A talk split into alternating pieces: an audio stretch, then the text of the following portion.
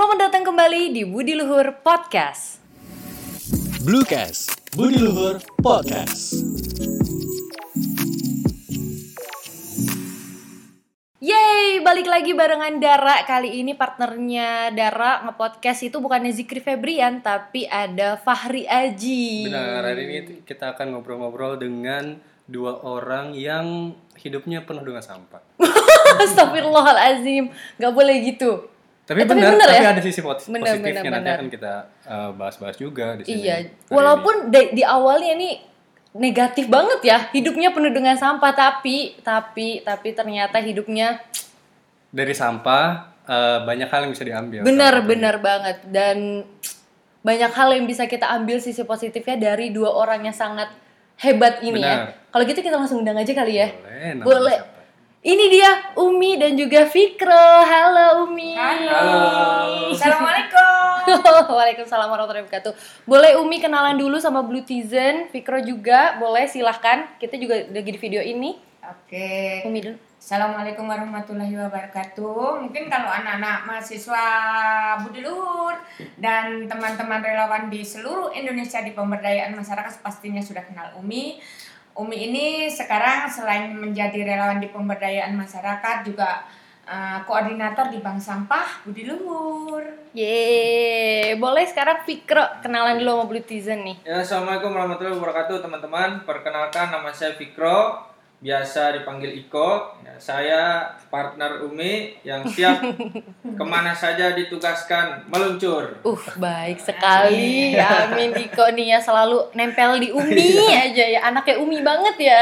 Banget kalau di mana-mana emang dipanggilnya dia anak Umi. Hmm, nah ini nih mungkin ya Blue Tizen eh, teman-teman di Budi Luhur kayak senang nih ya kedatangan Umi ya karena bakalan kita bakalan ngebahas IKKN tapi nggak dibahas sekarang dibahasnya nanti Blue Tizen ya. Karena Siap. sekarang nih sebelum kita ngebahas KKN Umi kita tuh mau nanya-nanya seputar bank sampah yang sudah melegenda di Budi Luhur Umi. Yang katanya sudah keliling Indonesia. Boleh dong Mi dikenalin dulu. Mungkin teman-teman banyak yang belum tahu bank sampah nih apa apalagi tadi kata Fari kan nih hidupnya Umi dan Fik- Fikro ini dengan sampah, sampah ya. ini bagaimana Tapi ada jangan baper ya Umi ya, saya hanya bercanda. kurang ada akhlaknya Tapi memang bener adanya Bener ya? itu sayang, nggak Oke. salah. Oke. Nggak salah. Sungguhnya gini, eh, bank sampah Budi Luhur itu tidak serta merta dia ujuk-ujuk kita mendirikan ya, mendirikan bank sampah di dalam kampus Budi Luhur gitu loh. Eh, sesungguhnya ini pembelajaran dari eh, kegiatan pendampingan kita di Kampung Belakang Kamal 2013 itu kita punya eh, pilot project di Kampung Belakang Kamal itu sangat-sangat kumuh Hmm, banget. yang ternyata di sana itu eh, kata Bapak Wali Kota Jakarta Baratnya sendiri kan di Mm-mm, Jakarta iya. Barat. Itu dia 19 tahun didampingi sulit berubah tapi uang eh, apa namanya uang bantuan dari pemerintah itu digelontorkan setiap tahun satu Oh, miliar habis wow tapi tidak berubah gitu loh. Nah, begitu kami datang ke sana, memang yang paling utama adalah bagaimana kita mendampingi mereka jadi teman, sahabat, mitra masyarakat uh, berbagi kasih sayang, berbagi semangat. Jadi kita tidak menjadi siapa saya tapi bagaimana kita membaur menjadi mereka itu intinya. Alhamdulillah dari awalnya mereka perekonomian mati, lingkungannya kumuh, tempat pembuangan limbah dan sampah. Kita pendampingan di sana dua tahun dengan berjalannya waktu, ada respon baik eh, dari wali kotanya dulu juga, ah, dari Pemkot wali kotanya Jakarta Barat. Akhirnya bau membau dengan Universitas Budi Luhur juga Mhm. menyatu. Kita dari relawan Budi Luhur ini mendampingi masyarakat untuk belajar bersama, Mhm. merubah pola pikir perilaku mereka menjadi lebih baik supaya sadar Iya. akan kepedulian mereka terhadap masyarakat sesama dan lingkungan. Untuk Universitas Budi Luhur sendiri, alhamdulillah sebagai eh, apa namanya stakeholdernya membangun yang benar-benar sangat urgent dibutuhkan, Hmm, yaitu tidak ada jamban masyarakat, dibangunkan jamban masyarakat yang di sana sudah dibangun 24 jamban masyarakat di rumah masyarakat di titik-titik percontohan. Terus ada fasilitas untuk tempat cuci mandi umum, Mhm. ada kamar mandi umum dan sumber air bersih itu yang dibangun oleh Universitas. Wah. Tepuk tangan dong. Yeay. Dari Nah. tahun berapa Mi kalau boleh tahu? 2013 sampai 2016. kita 2013 tuh mendampingi aku belum masuk kuliah tuh ya. sana. Sekarang udah keren banget. Sekarang udah keren banget ya. Nah, dari di sanalah pembelajaran di sana banyak Mhm. sekali warga usul, Umi bikin dong ah, tempat mana yang supaya kami mudah untuk Mm-mm. mencari Umi, mengunjungi Umi. Ah, benar-benar, Gitu. ya. Akhirnya kita konsultasi dengan uh, pihak Universitas Budi Luhur. Ya memang uh, yang kita dirikan itu juga yang dibutuhkan oleh masyarakat. Berdirilah dan kita dirikan bank sampah. Karena sesuai Budi dengan Luhur. motonya Budi Luhur juga berbudi luhur ya Umi ya. sekali, Tap- saya. Tapi kan Umi kalau kayak gini dari 2013 ya Umi ya. Itu di awal memang niat ya untuk anak muda, mengajak anak muda atau gimana Mi? Iya, karena gini nak, eh, ini aku ingin memecah paradigma masyarakat yang selama ini. Kalau Umi sendiri nyemplung di eh, dunia pemberdayaan masyarakat kan dari 1997. Kalian udah lahir belum? Itu hari aku lahir Mi, hari Oh, aku lahir, gitu. tahun aku lahir. Nah, dari sana itu banyak sekali eh, isu-isu bahwa yang peduli dengan lingkungan itu hanya para orang tua. Mm-mm. Anak-anak remaja mah kayaknya dia cuek bebek masa bodoh. Mm-mm. Padahal mungkin cara cara para eh, orang tua yang eh, cara mengajak mereka gitu loh. Itu yang mungkin kurang mengena dengan bahasa eh, remaja gitu. Intinya kalau Umi tidak pernah mengajak mereka untuk ayo bantu enggak. Mm-mm. Jadi gini, sayang, besok Umi ada kegiatan begini-begini. Kamu mau ikut enggak? Gitu. Hmm. Kamu ikut, lihat aja, lihat, tengok. Siapa tahu kalian nanti bisa bantu.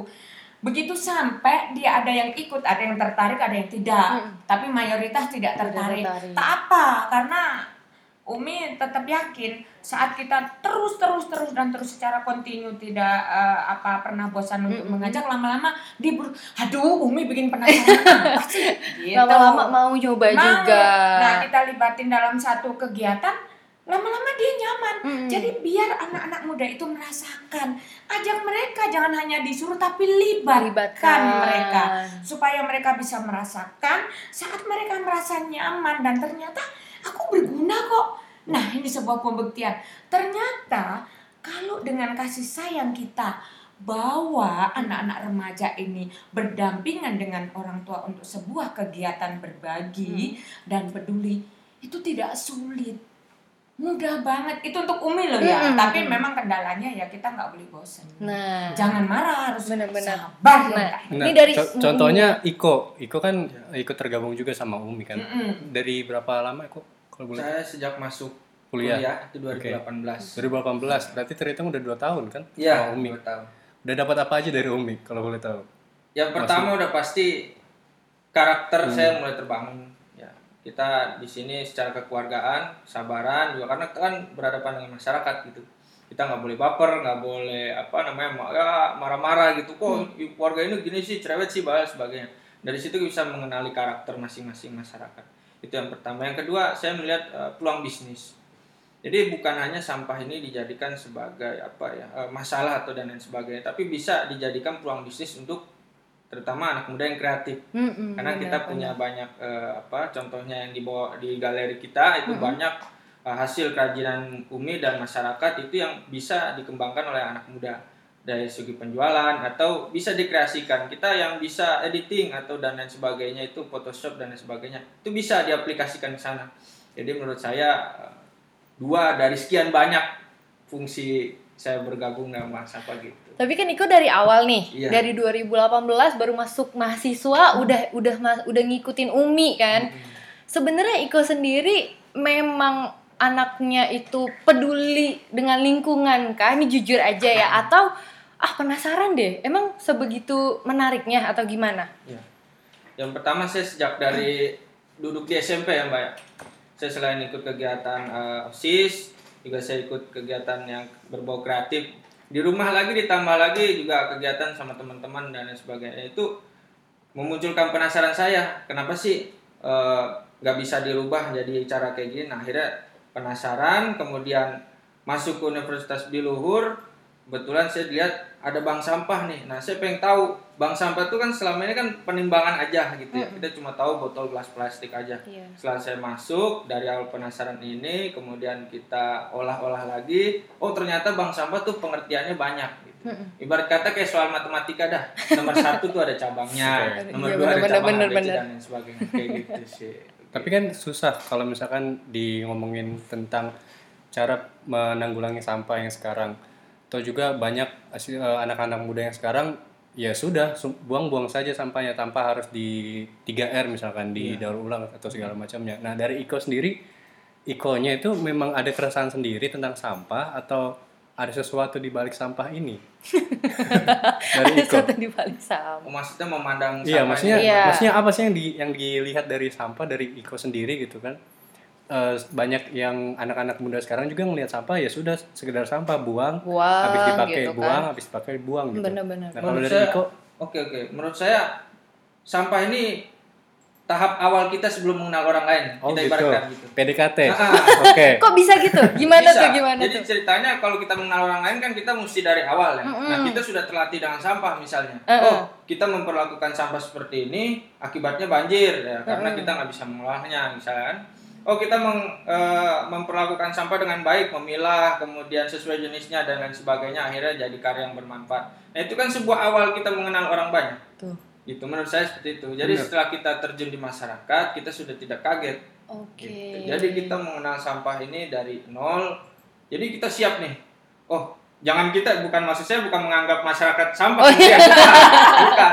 Artinya mengenal karena kita sudah belajar dari sampah bagaimana mengolah sampah dengan baik, otomatis sudah bisa mengolah eh, siapa lawan bicara kita nanti Oke. gitu. Benar. Kata orang tua saya juga katanya kalau misalnya melihat dari orang itu, kita melihat dari kerapihannya juga. Hmm. Terus tata cara dia juga menilai sampah itu seperti apa gitu. Hmm. Apalagi kalau misalkan mahasiswa yang motornya kotor atau ma- kendaraannya kotor, kita tahu kepribadiannya gimana. Oh, ngaruh Bener kan? banget ya Oh Mia. iya, penampilan itu bisa dibaca sesuai dengan pribadinya. Waduh, biasanya. aku takut dibaca. Karena kelihatan mana Iya yang ya. mana yang dirapikan, mana yang ya sudah biarkan saja gitu. Nih Umi, Umi kan kebetulan nih ketemu sama Iko dan mungkin anak-anak yang di bank sampah juga yang memang anak-anak muda yang peduli sama lingkungan. Tapi gimana sih Mi, maksudnya pasti risih kan Mi sebagai orang tua gitu kan melihat anak muda banyak banget yang nggak peduli. Aku ini jujur nih ya, dulu itu kalau makan makan misalnya di restoran fast food itu tuh nggak yang langsung buang gitu loh Mi kalau dulu. Kalau sekarang karena mungkin juga udah dikampanyekan, ayo buang sendiri, buang sendiri. Oh ya, ikut-ikutan baru mulai kayak gitu Mi. Gimana Mi? Susah nggak?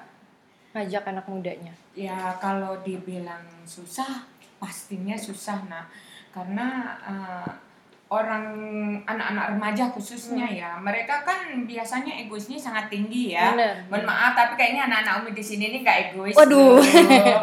gitu. Mudah-mudahan. Egoisnya dia tinggi. Yang eh, sepertinya kalau kita ingatkan itu pasti emosinya yang akan muncul dulu- Mm-mm. duluan kan gitu. Kalau untuk Umi sendiri karena memang satu sebagai seorang ibu, keduanya kita tergabung di dalam pemberdayaan masyarakat itu sudah puluhan tahun. Di situ tuh memang pembelajaran bagaimana kita bisa em, mendampingi atau pendampingan masyarakat untuk eh, belajar bersama merubah pola pikir perilaku. Dari sana memang alhamdulillah dengan berkat berbekal sabar kita bisa mengajak eh, apa ya anak-anak untuk mulai merubah yang biasanya dia masa bodoh terus akhirnya dia timbul kepeduliannya. Tapi memang bahasa nak yang paling utama itu tutur bahasa. Dengan lemah lembut. Umi ini dikenal sama anak-anak mahasiswa dulu di lingkungan uh, Universitas Budi Luhur khususnya. Kita Mm-mm. karena bicara Budi Luhur ya. Dia selalu bilang pokoknya seneng deh kalau denger Umi itu aku tuh belum pernah di rumah itu sama ibuku dipanggil sayang tapi kalau ketemu Umi aku tuh berasa jadi manusia seutuhnya Ini- karena Eh, Faya aja nih buat Bluetizen ya. Ah, Ini Umi tuh baru kenal sama aku. Aku baru kenalan nih sama Umi. Aku udah dipanggil sayang. Umi ini terbaik emang. Lanjut. Gitu. Jadi dengan tutur bahasa kita secara halus eh, dari hati yang paling dalam pasti anak-anak juga bisa merasakan mana yang hanya sekedar basa-basi dan tulus gitu. Dari situ tuh akhirnya eh, bahasa lembut kita bisa menyentuh hati mereka. Kita tidak tidak yang langsung harus bicara. Nah, harusnya ini kalau sampah jangan begini. Enggak, Mm, itu otomatis kita menggurui. Kita belajar tapi dengan tidak menggurui. Gitu loh. Nah, bagaimana caranya?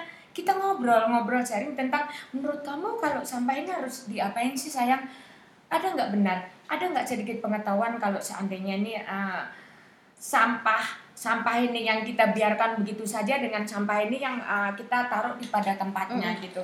ada bedanya sih Umi tahu nggak bedanya apa ya kalau kita taruh itu eh, dia tersimpan taruh kita bantu naruh kalau kita di sini ya kita buang begitu aja terus menurut pandanganmu gimana ya nggak bagus nah sekarang apa pun yang kita lakukan kebaikan akan kembali kebaikan kepada kita yang tidak Hmm. baik pun akan juga kembali tidak baik kepada kita jadi mau masuk surga mau masuk neraka tergantung kita nah Editor, editor tolong ya thumbnail. Hmm, nah ini nih. Berarti pendekatannya harus secara halus juga ya Mia. banget nah Tapi kan nggak semua eh, mahasiswa tuh kayak, oh iya ya Mia. Oh, oh ini harus begini dong Mi berarti. Berarti Iya, nggak itu semuanya harus kayak banget gitu kan tuh. Mi. Enggak. Saya nggak cukup sekali. Umi ini kita kan di Bank Sampah Budi Luhur itu ada program eh, apa namanya operasi gajah dan operasi semut ya Mas gajah. Masya Allah, yang operasi gajah itu kita eh, pendampingan kepada seluruh pegawai, dosen, eh, dan secara keseluruhan yang ada di ruangan di ruangan untuk mulai memilah sampah. Tempatkan sampah sesuai jenisnya. Jadi bukan buanglah sampah pada tempatnya Hmm, tidak. hmm. No. Sekarang Bank Sampah Budi Luhur itu tidak ada istilah buanglah Buang sampah sampah pada tempatnya tempatnya. enggak.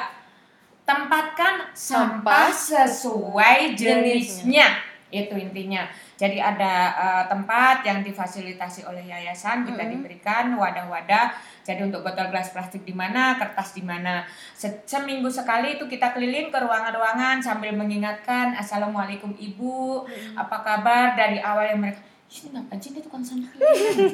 Tapi aku asik aja, asik It- aja. itu itu pasti banyak Mi yang kayak gitu Mi. Oh banyak, Banyak sekali itu. banyak banget. Terus uminya Kan gimana? nggak ngerti, ya senyumin aja.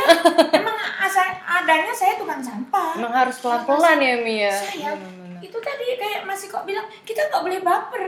Kalau kita jadi relawan itu nggak boleh baper.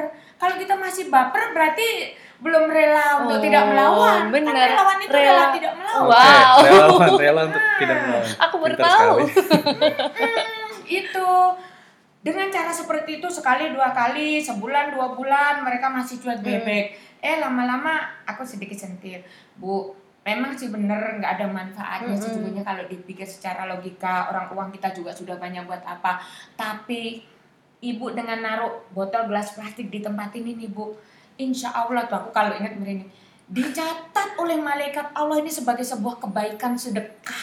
Emang begitu? Eh nggak percaya. Kan nggak dibuang. Otomatis Iya. bumi kita bersih. Terus ini nanti kan ibu nggak mau. Jadi ibu tidak buang. Ini nanti yang kita kumpulkan. Kita sedekahin nih bu. Oh iya, bener Gitu, ya. Kebersihan sebagian dari iman, guys. eh lama-lama mereka berlomba-lomba? Dan rumah pun dibawa. Subhanallah banget. Itu untuk operasi gajahnya. Hmm. kita masuk ke ruangan-ruangan operasi semut. Kita turun ke ruang lingkup eh, universitas kampus universitas Luhur masuk ke got-got masuk ke parkiran-parkiran. Oh. biasanya kan anak-anak mohon maaf nih kita bukan mengulas. Kalau kalian pasti yang di sini nih baik-baik semua. Waduh. Gitu. Blue Tizen juga baik dong, baik Mi. baik banget. Bisa juga baik. Jadi intinya eh, dia yang biasa di parkiran nongkrong makan terus habis gitu ditinggal pergi. Begitu kita turun kita pungutin. Kita nggak pernah negor mereka. Lama-lama buat apa sih bu? Sayang kalau ini nanti kamu mau tempatin insya Allah tuh kan ada tuh tempat sampah deket kalau kamu masukin sana nanti insya Allah akan jadi sedekah. Tolong ya nak ya. Bumi kita juga biar sembuh lingkungan kita bersih. Kalau lihat berantakan enak nggak? Nggak enak juga nah begitu dua kali tiga kali besoknya kalau lihat aku dari jauh oh eh bantuin ada apa tuh? Alhamdulillah. Jadi menyadarkan itu tidak harus mem- memberitahu kamu jangan. Enggak Mm-mm. dengan teladan yang baik dengan kalimat yang baik kita sampaikan insya Allah mereka akan mengikuti kok gerak kita. Karena mereka merasakan kenyamanan itu. Betul. Berarti itu adalah eh, langkah yang harus dilakukan ya, Mia? Ya. Langkah di, di mana mahasiswa itu harus melakukan sesuatu untuk menjadikan lingkungan yang lebih baik. Dan berkontribusi, Dan berkontribusi sama kan. masyarakat, sampah lingkungan. lingkungan bersih dan sehat adalah tanggung jawab kita bersama Oke, kampus ada OB. Oke, kampus ada eh, apa namanya? Cleaning service. cleaning service. Tapi tetap kita seluruh warga kampus itu harus menjaga lingkungan bersih dan sehat. Jangan mentang-mentang sembarang ala ada OB, ala ada kan gue bayar ya di kampus. Mas. seperti itu. Bener-bener. Banyak mindset yang harus mungkin harus diganti atau harus diperbaharui ya. Mia, dirubah tentunya kan. harus dirubah. apalagi sekarang masa corona yang yang sudah ma- mulai masa transisi PSBB hari ini dan ada kabarnya juga katanya sampah di Indonesia di saat karantina kemarin hampir menurun Mi. Iya. Dan kembali lagi banyak lagi Banyak sekarang ketika lagi PSBB sudah bebas. PSBB Udah transisi new udah normal udah, lagi, udah jalan lagi dan new transisi normal lagi. normal. Ngomongin soal new normal, sekarang kan di kampus Budi Luhur juga ada yang namanya kuliah kerja nyata juga Mi. Yang new normal juga. Dan Jadi kabarnya online ya. online. Heeh. Dan kabarnya juga Umi juga me- termasuk dalam dosen pembimbing lapangannya juga Mi. Sayang. Terlalu tinggi kalau aku Oh, dibilang bukan. dosen. Ja- Jadi sebagai apa Mi? Pembimbing ibunya anak-anak, Oke. ibunya ibunya anak-anak. Karena Ibunya kewajiban anak-anak, seorang ya. ibu untuk eh, membantu kesulitan yang dihadapi oleh anak-anaknya. Kalau aku lebih menempatkan diri sebagai ibu. Hmm, tapi nih ya, mahasiswa nih dari dari awal pandemi ini kan udah kurang lebih mau empat bulan ya Mia. Mm-mm. Itu pertanyaan dari mahasiswa tuh banyak banget yang masuk semenjak eh, rektor mengeluarkan surat keputusannya nih ya, Ah, ah, ah. mengganti KKN Jadi jadi IKKN. IKKN. Nah. Banyak yang bingung, "Uh, gimana IKKN tuh maksudnya apa gitu loh. Boleh mungkin dijelasin langsung sama ahlinya ya Bletiza. Dan, dan kabarnya juga ada mahasiswa yang udah datang ke rumah Umi ya? Iya, Udah ada nanya-nanya saya. soal KKN. Ada, Dan alhamdulillah beberapa kemarin itu. yang datang itu ada dua tim juga mereka sudah enjoy tinggal pelaksanaan karena proposal juga sudah selesai, titik penempatan juga sudah Wah. ada gitu ceritanya. Sebenarnya gini sih sayang, eh, kembali lagi memang alhamdulillah bersama relawan mahasiswa Oke. Hmm. si Mas Iko ini eh, setidaknya kalau Umi lagi habis semangatnya dia yang suka nyemangati Umi gitu loh. Nah jadi eh, sebelum pelaksanaan penggantian KKN menjadi EKKN, Umi juga sudah eh, konsultasi dengan di RPM, wabil khusus telepon langsung dengan Pak Windarto kemarin dia juga sudah seperti Iya. anak Umi gitu, bagaimana sesungguhnya pelaksanaan eh, untuk EKKN ini.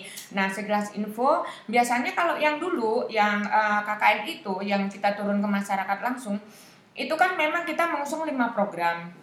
Jadi ada kebudiluhuran, RCBL, eh, kampung IT itu aku sampai apa kan? kampung IT, terus perbaikan sarana prasarana dan eh, satu lagi bersahabat dengan lingkungan dan sampah. Lima itu yang diusung gitu. Nah, dari lima itu aku kemarin sempat nanya ke DRPM, ternyata untuk program EKKN itu dibebaskan untuk mahasiswanya. Jadi monggo bikin program sendiri saat akan melaksanakan EKKN. Hmm. Nah, dari sanalah aku menerjemahkan. Aku menerjemahkan begini. Sayang, sekarang kalau memang kita dibebaskan untuk membuat program, otomatis kita harus tahu titik mana kita harus turun. Se- Sasaran kita, lingkungan di mana.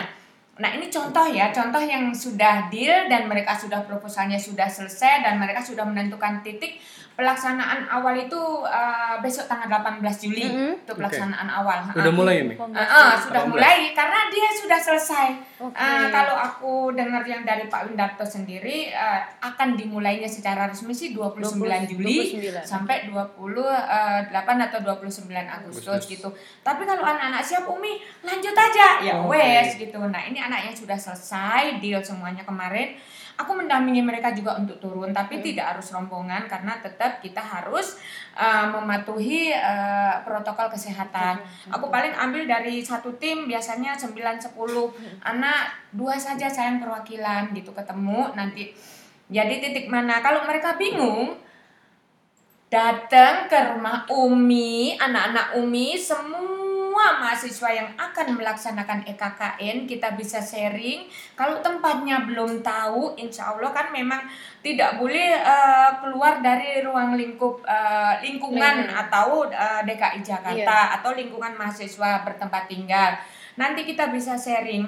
Begitu satu titik kayak ini eh, contohnya yang dekat. Eh, ada satu tim yang akan turun di eh, lingkungan RW 02 Kelurahan Petukangan Utara. Dari sana kita bisa belajar. Langsung kita ajak datang ke eh, pemangku wilayahnya. Kita tanya-tanya, Pak kita akan ada eh, KKN online di sini Iya. karena memang masa masa transisi. Jadi kita tidak bisa secara vulgar untuk KKN turun ke Mm-mm. masyarakat, gitu kan? Jadi kira-kira di sini ini sebenarnya yang dibutuhkan oleh masyarakat apa untuk eh, apa namanya program-program yang diusung atau yang dibawa oleh mahasiswa-mahasiswa kami. Ada satu tim itu yang dari Vkom, ada yang ah, yang dari IT, ada yang dari ekonomi gitu.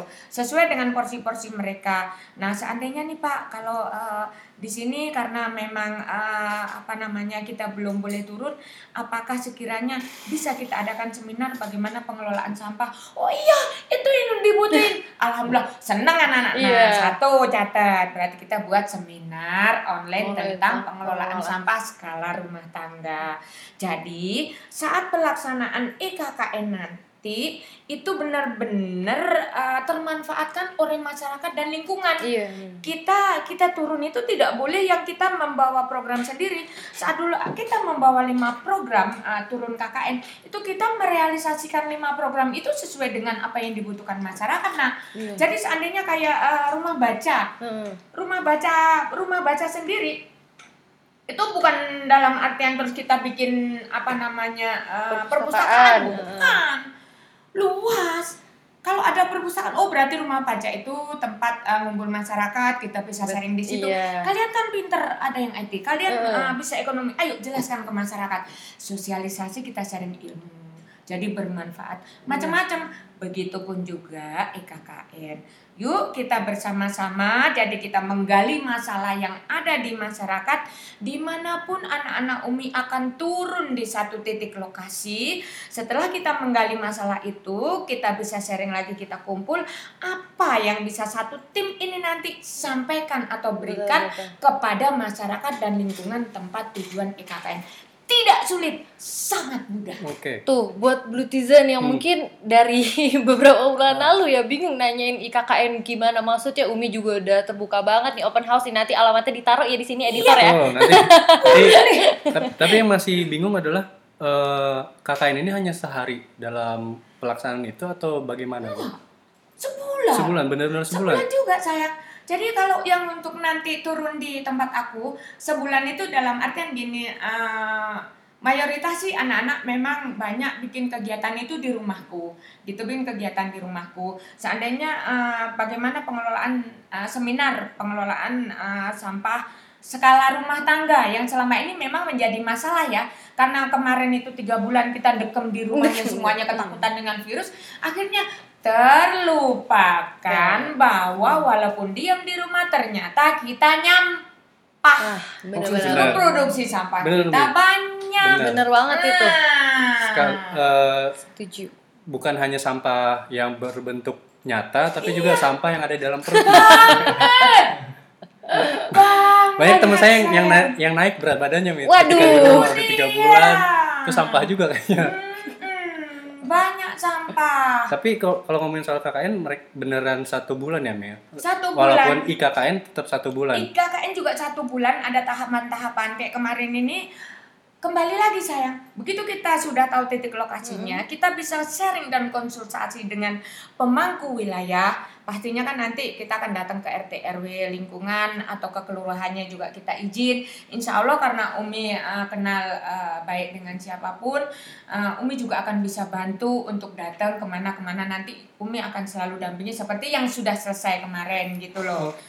Jadi eh, setelah itu kita akan buat jadi kegiatan nih kita eh, mereka eh, rekam nih rekam untuk online. Kan selalu semuanya direkam itu. Dibuatin video video Iya, online atau gimana. Itu buatnya di rumah Umi. Buatnya di rumah Umi atau di titik mana yang memang sesuai dengan program yang dibutuhkan oleh Iya. masyarakat. Tetap insya Allah Umi bantu. Nah, setelah itu baru nanti di share nah share-nya itu kita sesuaikan dengan masyarakat Contohnya lagi yang eh, deket di RW 2 eh, Petukangan Utara. Karena kemarin ada permintaan dari pemangku wilayah bahwa eh, dilaksanainnya satu minggu aja ya nak. Karena warga itu ngumpul satu minggu. Oke. Nah kita sesuaikan kegiatan itu. Di sela-sela waktu anak-anak bisa bikin laporan dan sebagainya. Senin sampai eh, Jumat terus eh, bikin video bersama Umi bikin makalah-makalah yang dibutuhkan nah share online-nya itu Sabtu dan Minggu Oh, Oke, berarti mereka yang akan IKKN ini tetap online ya, Mi? iya Tetap online iya dan tidak ada tidak datang ke lokasi. datang ke lokasi tapi kita berhubungannya dengan ini pemangku wilayah. Oke. Nah, dipusatkan di mana gitu loh sayang. Seandainya mereka punya eh, tempat eh, kantor RW, di kantor RW aja nanti ya di kantor RW. Oke, tetap dengan Gitu. melakukan protokol Benar. kesehatan ya. Nah, jadi Benar, buat benar, Blue Tizen udah ada gambaran sedikit tentang Semoga IKKN. terjawab ya, Semoga iya. terjawab juga. Jadi banyak yang bisa dilakukan, nggak hanya untuk harus datang ke sana dan nginep di lokasi kan. Nggak harus, karena ini IKKN jadi ada prosedur baru ya untuk di kuliah kerja nyata di Budi itu sendiri ya. banget kok. Benar. Datang ke rumah Umi. Tuh. Langsung Nanti datang ke rumah boleh Umi ya nanti Mi konsultasi. di-share ya Mi ya nomornya Umi nih. boleh Mi. Telepon, Wah. telepon, telepon. anyway, jadi udah hampir 30 menit juga kita ngobrol dengan Umi dan juga Iko. Mungkin terakhir untuk teman-teman Blue Tizen boleh dari Umi sendiri kasih tahu gimana sih Mi Is- di masa new normal ini untuk mengelola sampah tentunya apalagi kan sekarang pemerintah per tanggal 1 Juli ya Mi kalau nggak salah u- udah nggak boleh belanja dengan plastik. Harus buat bawa generasi muda juga generasi terutama khususnya untuk generasi muda kan kita kan di lingkungan mahasiswa nih Mi ya Hmm. pasti Umi juga interaksinya selalu dengan mahasiswa di mana-mana ya kan Mi jadi monggo pesan-pesannya Mi buat Benar. anak-anak dari muda Umi sama Iko juga untuk teman-teman yang mungkin masih belum sadar untuk tentang sampah itu Iya. sangat penting. dari Umi dong Hmm, Begini sih sayang, sesungguhnya eh, tidak sulit kita untuk eh, apa ya sedekah bumi atau melindungi kita dari eh, apa ya segala macam mara bahaya yang sebenarnya kita yang menimbulkan. Selalu sampah yang disalahkan padahal pola pikir perilaku kita yang salah untuk penanganan sampah sendiri. Eh, untuk ke depannya selama transisi new normal ini berjalan kita tetap harus berhati-hati.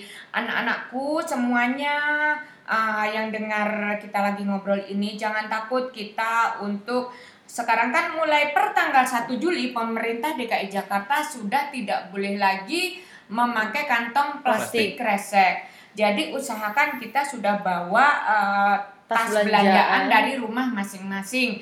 Kalau lupa harus pulang lagi ngambil kan gitu ya. Iya. Nah, terus eh, pasti mungkin ada ketakutan kalau kita bawa tas atau mungkin kita lupa terus kita beli di pasar Iya. tas yang dari kain dan sebagainya takut tertular Iya. karena kan eh, apa identik dengan nanti penularan kita tahu dari mana. Eh, itu sangat mudah sayang. Makanya jangan lupa selalu eh, jaga diri jaga kesehatan.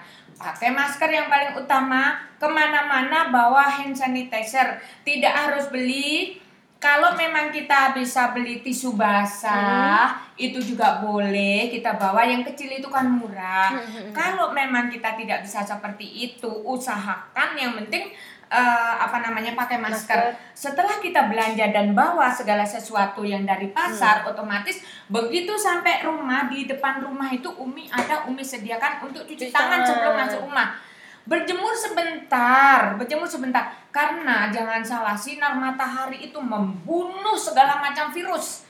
Berjemur sebentar, setelah berjemur sebentar kita cuci tangan yang bersih. Begitu cuci tangan yang bersih, usahakan kalau memang kita punya dua pintu, kita masuk langsung ke belakang. Kalau bisa ambil baju sekalian kita ke kamar mandi ganti baju bersih-bersih semuanya. Terus belanjaan kita itu tadi yang paling utama yang katanya nanti eh, bisa menularkan eh, virus, otomatis kita jemur juga. Jadi jangan dibawa masuk dulu. Oke. Kita semprot dengan disinfektan buatan kita sendiri. Karena tidak harus beli, bikin sendiri itu. Kemarin Umi kan eh, kalau di rumah itu ada eh, untuk eh, pembersih lantai tuh dua tuang tuang dua botol eh apa dua tutup botol ditambah 2 liter air terus kita kasih sedikit pewangi itu sudah jadi. Nah itu aku diajari salah satu anakku kan eh, apa namanya perawat di RSPT jadi eh, dia mengajarkan seperti itu. Jadi 2 liter. Nah kita semprot itu eh, bawang belanjaan kita kan masih ada di bungkus-bungkus otomatis kan tidak dalamnya gitu loh. Kita semprot kita jemur sebentar diamin di luar. Baru setelah kita bersih-bersih kita keluar lagi kita ambil. Insya Allah buktinya Umi sehat sampai Oh, sekarang. iya. Sehat, Amin sehat ya terus Mi ya. ya. Sehat terus Nah, Umi. tips yang sangat-sangat mudah Tuh pesannya buat anak muda ya, buat Blue Tizen ya. Jangan kayak tadi Umi tuh sebelumnya dari off kamera nih udah bilang nih anak muda di zaman pandemi sekarang ini pedulinya cuma sama virus doang tapi peduli lingkungannya lupa dia. Lupa Emi ya. bahwa virus itu juga akan tertular kalau kita itu buang sampahnya juga sembarangan ditumpuk sana tumpuk sini. di situ adanya. Kita kita nggak tahu. Bahwa ternyata kita sudah menciptakan virus sendiri. Hati-hati. Selain virus eh, pandemi covid-19 ternyata juga kita akan diintai kalau kita sembarangan apa DBD, DBD. Eh, iya benar benar benar itu udah gara-gara corona hilang dah tuh DBD padahal itu tetap terus mengintai. Nah, ini dari sisi Umi sebagai ibu ya, Mi. Ya. ya. Nah, gimana kalau Iko nih? Kok anak muda pesannya untuk teman-teman lo nih sesama anak muda yang bisa dibilang ya elah nonton bioskop aja mungkin sampah-sampah tuh nggak mau langsung dibuang kan itu gimana pesan-pesannya untuk teman-teman lo yang mungkin masih bisa dibilang belum terlalu peduli sama lingkungan Ya buat teman-teman, saya tidak menggurui, saya mau mengajak aja. Eh, kita mulai dari rumah dulu deh teman-teman. Kalau kita ingin eh, berpergian kan kondisi kita tuh kan keren ya, bagus. Kemudian supaya good looking lihat sama ciwi-ciwi ya. Ciwi-ciwi. Itu harus gimana? Itu kan sudah terbangun pola itu. Nah, kalau kita bisa terapkan di tempat-tempat lain, eh, apalagi di rumah sudah bisa, otomatis sih sebenarnya otomatis itu bertahap sih kalau menurut saya. Karena pribadi saya ngalamin sendiri ya dimulai dari malesnya itu, ah ngapa sih harus di sesuai sesuai jenisnya, udah tinggal tumplek ntar juga dibuang, ntar angus, dibakar dan sebagainya. Iya. Oh, ternyata ada tahap-tahapnya. Mungkin menurut saya eh, masing pribadi kita perlu ada proses. Dimulai mungkin dari hal yang sederhana. Ya tadi itu mungkin kita yang suka ngopi kita siapin wadah khusus setelah kita ngopi digunting apa plastik atasnya kemudian ditempatkan khusus nah, nanti itu udah udah mulai itu udah sederhana banget. Nah kemudian kadang suka ada muncul pertanyaan oh ah, takut ah jajan ini jajan itu jajan ini.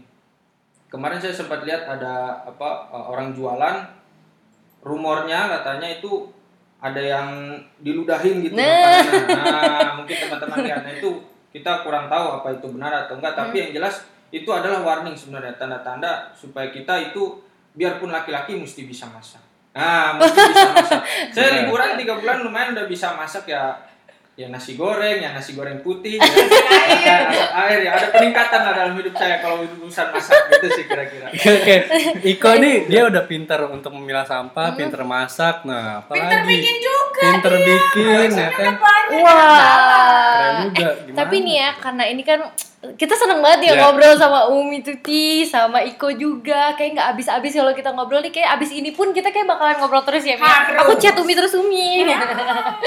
nih tapi ngomongin soal Bank Sampah nih, Mi. Terakhir, terakhir banget. Ada nggak sih proyek yang akan dilakukan lagi oleh Bank Sampah? Karena kan udah tiga bulan nih. Katanya Umi produksi terus kah atau gimana? Iya, benar saya.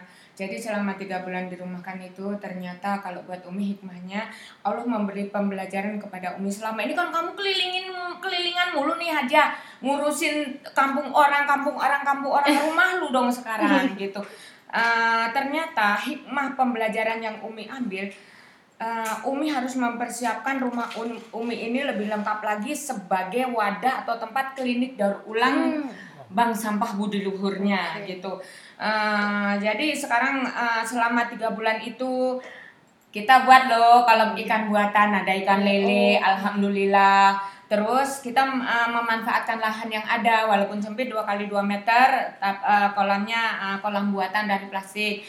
Terus eh, kita sudah ada pojok eh, ini eh, apa pojok kompos. Jadi potongan-potongan sayur benar-benar Umi praktek di rumah yang alhamdulillah itu ternyata nggak ada sampah yang terbuang gitu loh. Terus kita kan memang produksi yang paling terkenal uh, jadi uh, ikon Budi Luhur itu adalah tulang daun atau kelaras yang Umi buat gitu. Alhamdulillah itu kan mendunia banget gitu loh. Uh, selama ini Umi sering kirim ke Jepang. Jepang kan, juga ekspor ke Jepang ya, ya. Bisa sampai tiga ratus atau tiga 3.000. ribu tuh malah tuh. gitu tiga 3.000 ribu lembar setiap ekspor ya. Dan itu kalau kita lagi pameran nasional keliling ke mana-mana jadi hah hah? Gitu. Jadi heran orang. Nah itu eh, jadi hiasan-hiasan rumah terus eh, kaca-kaca jendela kita hias yang keren banget jadi menambah keindahan. Insya Allah klinik daur ulang itu benar-benar klinik. Yang di sini itu semua tempelan, semua hiasan yang ada di klinik daur ulang itu ya dari sampah yang kalau orang buang jadi sampah tak berguna, tapi begitu kita peduli, kita sikapi, eh, jadi sesuatu yang sangat-sangat indah, tidak hanya indah dipandang tapi juga mempunyai nilai ekonomi. Nah, dari sini harapan ke depan eh, Umi untuk selama masa pandemi ini terus ke depannya yang aku dengarkan memang eh, dari pendidikan sendiri Dina dari Pak Menteri Iya, Pak Pak Menteri. Menteri kan Menteri. Pak Menteri Pendidikan kan katanya untuk skala universitas kan sepertinya mungkin masih tahun depan baru buka. Iya, betul. Nah, terus Bank Sampah Budi Luhur sendiri kan adanya di dalam kampus. Iya, Nah, benar. Gimana kita mau tuh? diem? Nah, insya Allah doakan aku kemarin begitu. Jadi kemarin itu berasa kayak aku diikat yang aku hanya utak-utak diem di rumah, utak-utak diem di Iya. rumah. Begitu kemarin kita sudah boleh keluar, aku langsung japri. Japri eh, apa direktur Bank Sampah Induk Jakarta Selatan Oke. Saya ingin dapat ilmu dan wawasan bagaimana caranya uh, supaya bank sampah saya ini tetap berjalan dalam uh, masa kurun waktu ke depannya karena kan kalau skala universitas sendiri kan memang tidak boleh kita Iya. berkegiatan di dalam. Nah alhamdulillah dapat wejangan dari sana.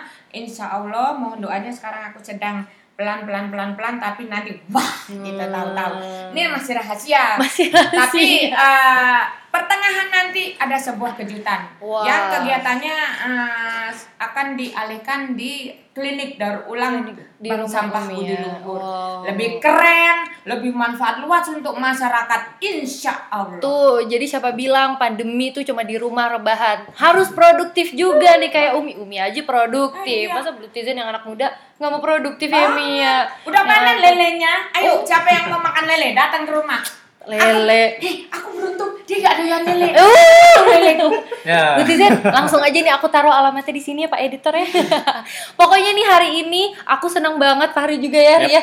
Ngobrol sama Umi, sama Fikro juga, senang banget. Mudah-mudahan nanti kita bisa ngobrol lagi, kita bahas tentang lingkungan lagi karena maknanya nggak cuma sampah segitu doang ya, Mi ya. Banyak hal-hal lain yang bisa kita bahas ya. Oke deh, mudah-mudahan Umi sehat terus, Fikro juga sehat terus, Blutizen di rumah juga sehat terus. Sampai ju eh saya Dara Saya juga Fahri, sampai jumpa di next podcast Budi Luhur. selanjutnya. yuk gabung di bank sampah Budi Luhur Salam Budi Luhur. Terima Salam kasih. Budi Luhur. Salam Budi Luhur. Terima kasih Umi, Iya. terima kasih Iko. Terima kasih. Terima Masih kasih. silat kok. Yeay. Bluecast, Budi Luhur Podcast.